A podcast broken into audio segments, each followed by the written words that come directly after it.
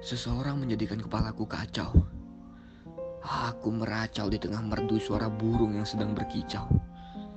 Di pagi hari, ketika matahari menyuruh orang-orang kembali mencari, aku duduk termenung di tengah ruang kamar yang gelap tanpa kendali.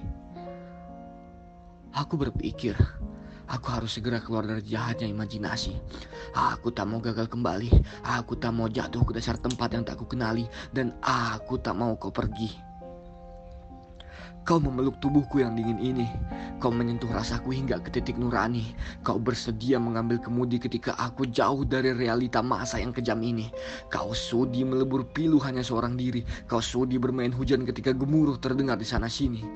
Dan itu membuatku membuka mata serta membongkar isi kepala yang sudah lama diisi dendam oleh marahku sendiri. Sudikah engkau memaafkanku? Maukah engkau kembali memelukku?